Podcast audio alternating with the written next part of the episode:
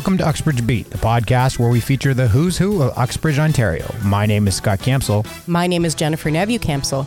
Lisa Llamrei is a local resident who has recently published a brand new novel, The Feather of Ma'at. This is Lisa's first book in what will be a trilogy focusing on ancient Egyptian royalty with The Feather of Ma'at, focusing on the reign of Queen Nefertiti. The story itself is not of light content, and while Nefertiti is a very strong female protagonist, the story examines greed, lust, murder, and rape. Let's find out now about the author behind this new book and how Nefertiti navigates her journey into the afterlife as she justifies her living choices.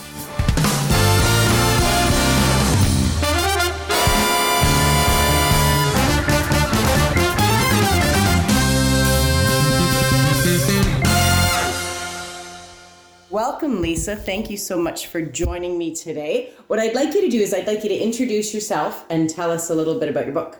Well, my name is Lisa Llamrei. My book is called The Feather of Ma'at. It is the story of Queen Nefertiti of Egypt. She's going through the Egyptian underworld and she has to justify her life to the gods, uh, justify all the choices she's made and she faces this test in the underworld where her heart has to be weighed against the feather of Ma'at, which is the feather of truth and cosmic balance. And if her heart is lighter than the feather, then she can go on and enjoy this beautiful afterlife. And if not, she will cease to exist forever. That's pretty heavy. and I don't want to give it away. I'm not to I'm not to have any spoiler alerts. I have read the book. I really really enjoy it. Tell me about the characters and maybe one of your favorite characters. Well, my favorite is Nefertiti for yeah. sure. She's the protagonist. She's the also the first person narrator. Uh, her husband is Akhenaten, and anyone who has a passing interest in Egyptology will recognize that name because he was he's considered history's first monotheist. So he he gets a lot of attention. he's he, he lived or he caused the one and only artistic and religious revolution in the entire history of the country. Okay, talk to me about that. Well, okay, Egyptian history was very, very long. It was the longest continuous uh, urban civilization in the world. It lasted 3,000 years. In that whole time, the art was relatively stable. It, you can recognize it whether it's from 3000 BC or 50 BC. It looks recognizably Egyptian. The religion stayed mostly the same, same gods. Some became more popular at certain times than others. But when Akhenaten came along, he threw that right out the window. He elevated one god above all the others. He actually tried to eradicate many of them. And he also changed the art. It adopted a much more naturalistic style. And there was a very specific style in which he had himself and his family portrayed. And it was so stylized that Egyptologists have been arguing for more than a century over whether or not he had some kind of congenital deformation because the heads were very elongated, the chest was sunken, the hips were very rounded. It looked actually quite androgynous, and there are cases where you can't tell if the statue is of Akhenaten or Nefertiti. And do you think that, or do, sorry, maybe not you, but do Egyptologists believe that he single handedly had that sort of power over the art world, or was that just an influence in his time? Obviously, he wasn't making the art himself. Right. But it, there was no precedent, as far as I'm aware, there was no precedent before. And after he was gone, the kings who came after him didn't like him much, so they tried to eradicate all trace of his existence. So with his, uh, I'm trying to think how many kings. To, anyway, with King Tut, who might have been the second or third king after Akhenaten, was we, where you see the end of that artistic style. You see a little bit of it at the beginning of his reign, and then it fades out and it's never seen again. Now, in the in the book, we it's obviously from Nefertiti's point of view. How did she come to him? No, I guess historically. Historically, nobody knows really. Nobody knows for sure who she was, where she came from. It has been suggested that she was a foreign princess given to either Akhenaten or to his father. And one of the things that, that might be evidence of this is her name, which means the beautiful one has arrived. Mm. So they think, arrived from where? Right? Right. Uh, on the other hand, there is a woman, Tay, who is named as her nurse. So if she arrived as a foreigner, as an adult to the court, she wouldn't have needed a wet nurse. And that nurse may have been a title for a stepmother. So that's why I actually made Tay her stepmother. I took that point of view. So with that in mind, you've got lots of historical reference, but then now it's completely fiction. Yes. How did that process work of intertwining your research process with the fiction, with the story? Well, there's so little that's actually known for sure of this time period because it's 3,000, a little more than 3,000 years ago. And despite the fact that the Egyptians kept a lot of written records, what we have is mostly official propaganda, mm-hmm. what's on temple walls. And so there's a lot of things we don't know. Akhenaten's mummy has never been 100% identified. There's one that a lot of Egyptologists think is him. Nefertiti's has never been identified positively. There has been kind of rumors of this one or that one over the years, but no one's been able to make a definitive connection there either. So without a tomb, we don't have any any records of when she died or you know what happened to her after Akhenaten's reign even. So I had to make a lot of stuff up. There are little bits of evidence here and there. For example, there's a statue of her that shows her as a mature woman, and so she, in order to for her to have gotten to that age, she would have had to outlive her husband. There's also a reference to her in year 17 of his reign, which is the last year of his reign. So it's fairly certain that she at least lived as long as he did and possibly more. There's evidence of a pharaoh by the name of Neferneferuaten, and it's believed by, I think, most Egyptologists that it was her. Yeah, with the, well, with the name connection, that's one of the things I've noticed with the book is that all of the names are connected through whether it's the first part of the name or the last part of the name. I guess Probably even like the syllables. You're probably referring to the daughters. Yeah, Yeah, they all had Aten. Aten was the name of the god, so their parents named them, gave them names to glorify the god Aten. Okay. And was that just common? Was that only a royalty practice or would that have been a general practice? It was not only royalty, there are records of nobles. We don't have a lot of records of peasants, but there are uh, certainly records of nobles and merchants and, and craftspeople having names that included names of gods.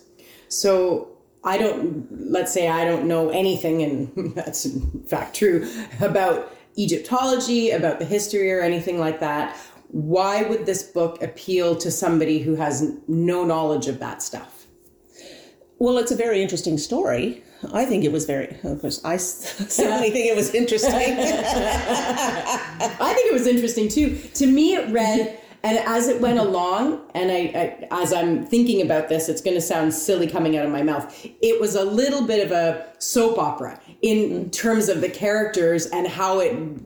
And the other thing is, could have been made into an opera. It's you know marriage and sex and death and gore and murder and all this sort of stuff. It has, That's opera. It has been. Oh, it has been. There is Okay. an opera, and I can't think of its name, but it's it's centered on Akhenaten. And that makes sense. Yeah, there is one, and I at one point somewhere found the pictures online of a performance of it, and they're all uh, the performers all dressed as Egyptians. I had a friend who who used to just listen to audiobooks and he would only listen to books that were written by male authors read by male readers. And if it was a female writer, it still had to be read by a male reader because the female I guess the chick point of view or that that that mm. voice just didn't appeal to a male reader. And to me, this reads so female only because of how strong mm. Nefertiti is. And for me, as a and who I am, I appreciated her so much. I just loved her. I thought she mm. was fantastic. Do you think this book, in that regard, will appeal to men? I think it largely appeals appeals to women. I think it largely does because it's the female point of view. I think as a mom too, it was really tough to read for me. And without giving too much away, she has to protect her daughters from essentially having to bear their own children from her her husband, right? Yeah, from their yeah. father. So so there is rape and there is incest and and really as a mom stuff that makes you go, "Ah." But at the same time, I can't even begin to place myself in a royal family situation where everybody has a place and everybody has a role and things are just the way that they're supposed to be. So how do you how do you reconcile that as not only a writer but maybe as a person?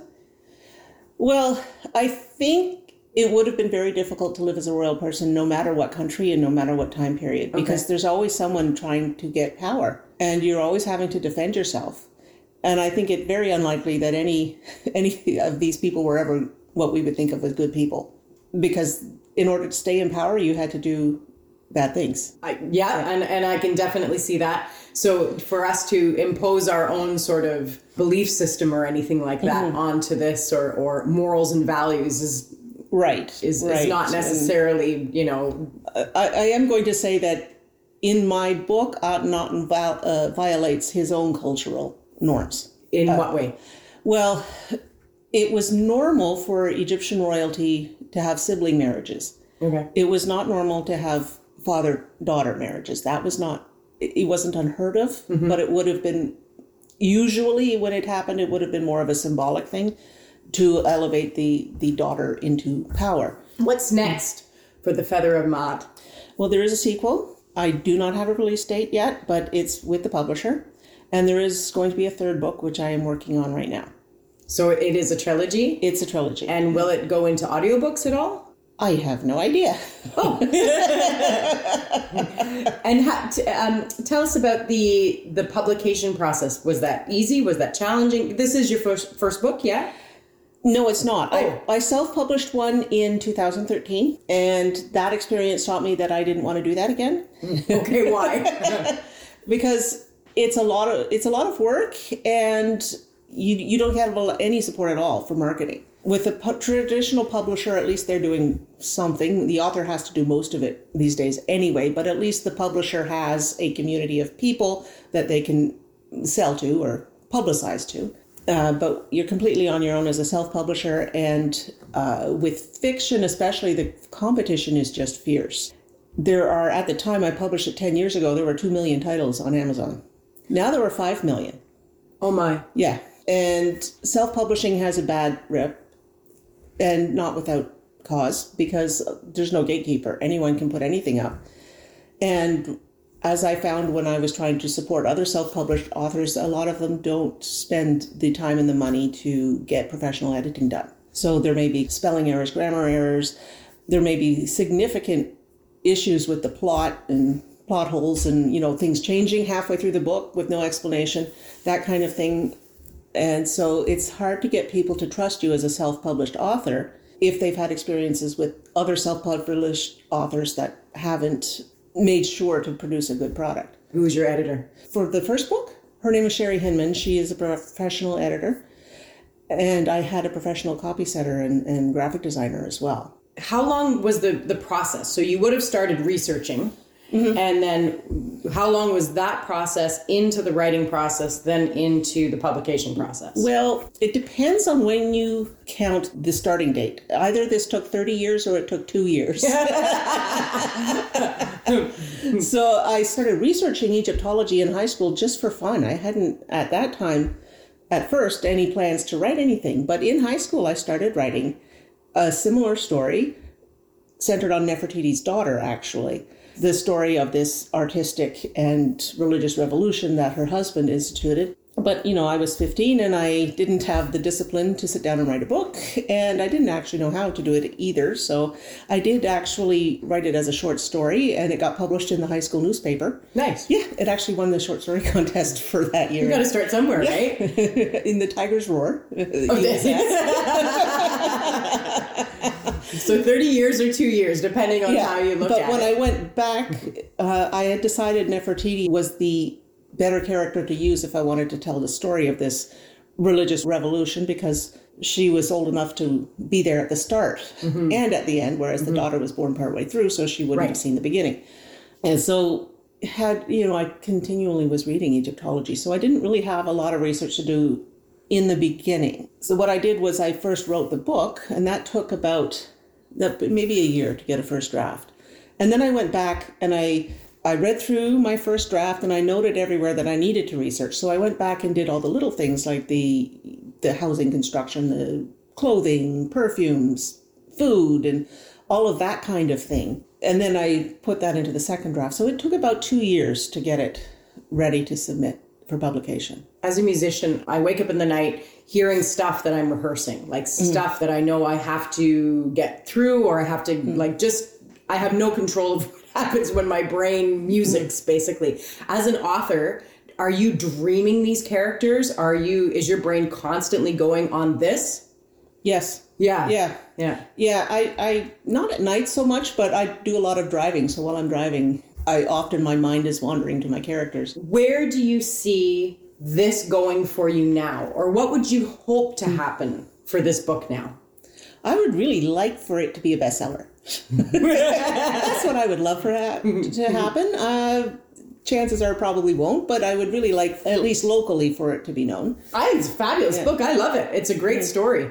I have a, a tough time personally with reading stuff that I have to work at, where I have to kind of go back and what did I miss? And I have to like rewind because I miss steps. But this one's an easy read in terms of the story and how it progresses and what it builds to. And uh, so kudos for that. I really quite enjoyed it. Oh, thank you. We're going to move on to what we do called rapid fire. And you don't have to give me short answers, you can give me long answers as well. Dogs or cats? Both. I like animals. I like all animals. Uh, favorite Egyptian god? Sekhmet. And talk to us about Sekhmet. She is the goddess of war and pestilence, but also the god of healing. And she is Nefertiti's god in the She book. is, And she uh, is displayed as a lion, a lioness. Yeah. She was lovely. Yes. Winter or summer? Fall. Lisa, you're not helping me out here. I don't like either winter. Winter's too cold and summer's too hot. Your favorite restaurant in town? Slab Town. Why? I love their cider. Their food is very good too. The food is very good, but I like going in and trying another cider I've never tried before. Who's your favorite author? Oh, I've got a few. Diana Gabaldon is one of my favorites. Marion Zimmer Bradley, uh, who wrote Mists of Avalon. Barbara Kingsolver. And if you were going to fangirl over an author that comes into town, for example, who's it going to be? Oh, that could be any of a dozen. Philippa Gregory was due to be in town just as COVID started, and she had to cancel, and I was all ready to fangirl her. Who's your Who's your least favorite author? oh, I don't know that I have a least favorite because if I don't like them, I don't read them. There's that. no, you had said uh, Nefertiti's your favorite character in the book. Yes. Who's your least fa- favorite? oh, Akhenaten. Yes. Was it easy to write him bad, like as a bad person? Yes, it was. Yeah? I found it easy. I think this is going to be a revelation for a lot of people who who know a little bit about him because he's usually portrayed as being this very enlightened spiritual person. He was a downright jerk in this Yes. book, anyways. Yes, he was. I didn't like him at all. What's the best part of being an author? Uh, going to work in my pajamas. And what's the worst part? Oh, uh, probably writing the synopsis. That's Why? What you you write that when you're trying to pitch the book to someone, Okay. and it's you've got to get it down to you've got to condense your whole novel into one page, and it's tough. Mm-hmm. It is really tough. And are you totally in charge of that, or does your editor really? No, I I am totally in charge of that. But if I don't do it well, agents and publishers are just going to dismiss it without even looking at the book. Mm-hmm. Yeah, First impression, right? yeah. If you could speak to one person who's alive right now who you'd like to spend some time with and garner some wisdom from, who would it be? Uh, Mohnish Pabrai. Who's that? He is an investor. He's one of the best in the world, and he's got this really interesting philosophy on investment and also, I think, on life. And one person who's passed away that you'd like some more time with. My grandfather. Why is that? He was just such a lovely man. Was he a writer? No, he No? was a mechanic. Where do you get your writing from? I have no idea. Really? I don't know. My neither. Well, my father wrote quite a bit, but not fiction. He wrote nonfiction. My grandmother was a poet, but she never wrote prose. What was your um, education post high school? I had one year of university, and that was it, and it was in languages. That was enough, Yeah. clearly. When you die, what do you hope the afterlife holds for you? Oh, I hope it's the Egyptian afterlife. I do. The field of reeds where everything is beautiful and sunny and not too hot all day long. And they're, yeah. And what gates are you going to have to pass through? And how, how are you going to how are you going to have to explain yourself? I'm going to do what all of the Egyptians did. I'm just going to lie. no, I never did that. I never did that. I never did that. it's interesting that you say that because when I read that part of the book, I was like, but come on, now you're in deep trouble because you're lying about all this stuff, Nefertiti. They're gonna know. Apparently, the Egyptian gods are not that bright. Thank you so much for spending the time. I'm I'm going to share this one. Where can we get this book? It's available on Amazon. Mm-hmm. Any bookstore in the world should be able to order it in, mm-hmm. which includes Blue Heron. And can we get some uh, Uxbridge specials on this at all? How can we get this out to our Uxbridge friends in a wide marketing way? Maybe we'll get a hold of um, Shelley over at Blue Heron and see if she can well, order in s- several copies. We could do that. I have been talking with Blue Heron about having a book launch, which I know is a little bit late, but they're in the middle of Book Drunkard mm-hmm. as of the time we're recording this. Mm-hmm. So I've had to wait until they're through that before I can arrange a book launch there. Thank you so much. I would love to see this even made into mm. one a mini series once oh, you've got too. Your, wouldn't that be neat? It'd be it's and it's so visual. The whole book yeah. is so visual. It would be it would be really great to watch. Thank you yeah. so much I, for spending the time. You know what? Ironic here. The woman on the cover yeah looks very much like Spanish actor Alba Flores. Okay, and, and who is the woman on the cover? I have no it? idea. It's okay. just a, a someone the the graphic designer, probably a stock photo. And Alba Flores is the one I had picked for Nefertiti. I thought if I could choose anyone, it would be her. Well, and then we get this cover, and there is and it all came together. Yeah. yeah. It's beautiful. Thank you for writing it. Thank you for sharing the time, and I'm, I look forward to giving some Christmas presents to okay. people this year. Remember a few years ago when we didn't have to do anything and we just sat at home and uh, I actually went and did a college course so that I could do a radio thing. And then we talked about how we should do a podcast and I didn't have any place to go. So it was really easy. And now we're doing a podcast and apparently I have to go and coach at a Brazilian Jiu Jitsu tournament. And that's why I wasn't involved in an episode this time. That's okay. I think we did a, a good job, just me and Lisa chatting about the book. Plus, I read the book, you didn't. Yeah. Well, there's that. yeah, but I, I, don't know. I think even when she says that the audience is definitely female, from just gathering the conversation, I can totally see where that is. And even when you look at the cover, but I don't know. There's also a part where we did an interview with Shelley Macbeth, and she recommended that we go and read Lessons in Chemistry, and I like that book, and that was supposed to be female oriented too, like for a female audience. But I, I thought it was a good book. Then keep an open mind and I'll have you read this one. It's on the coffee table still. There you go.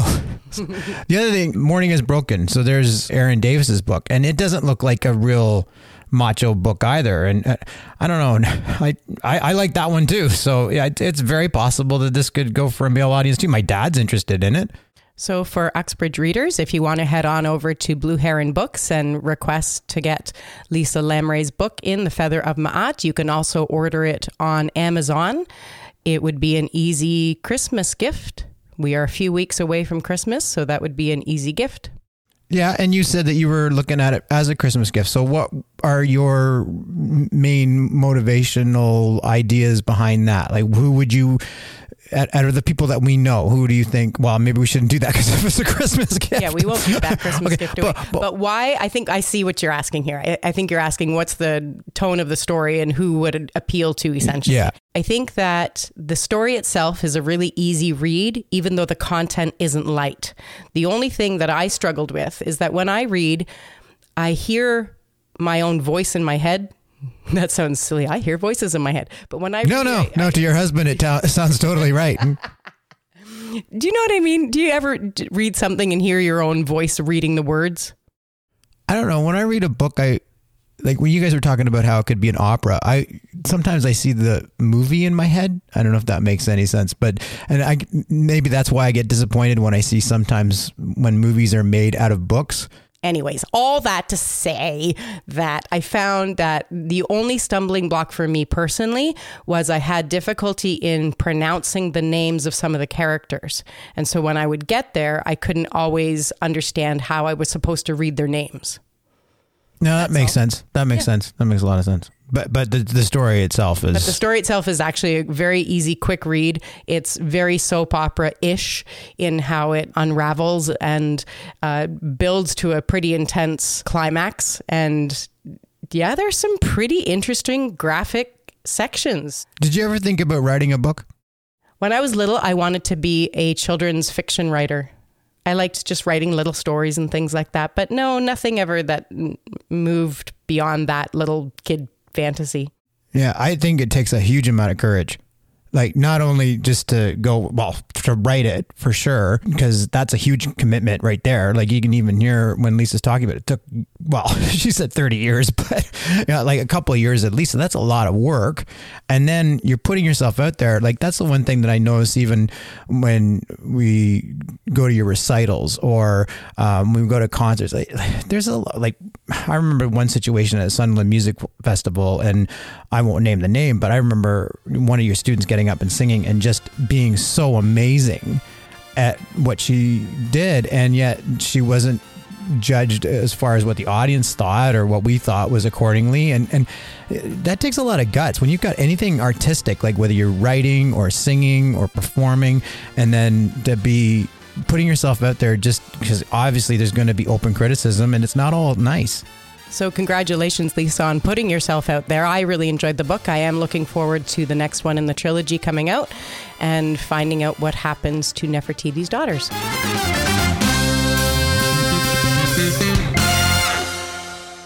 This has been a Capsule Broadcasting production. Listen to us with AirPods, and you can have Jennifer's voice in your head too.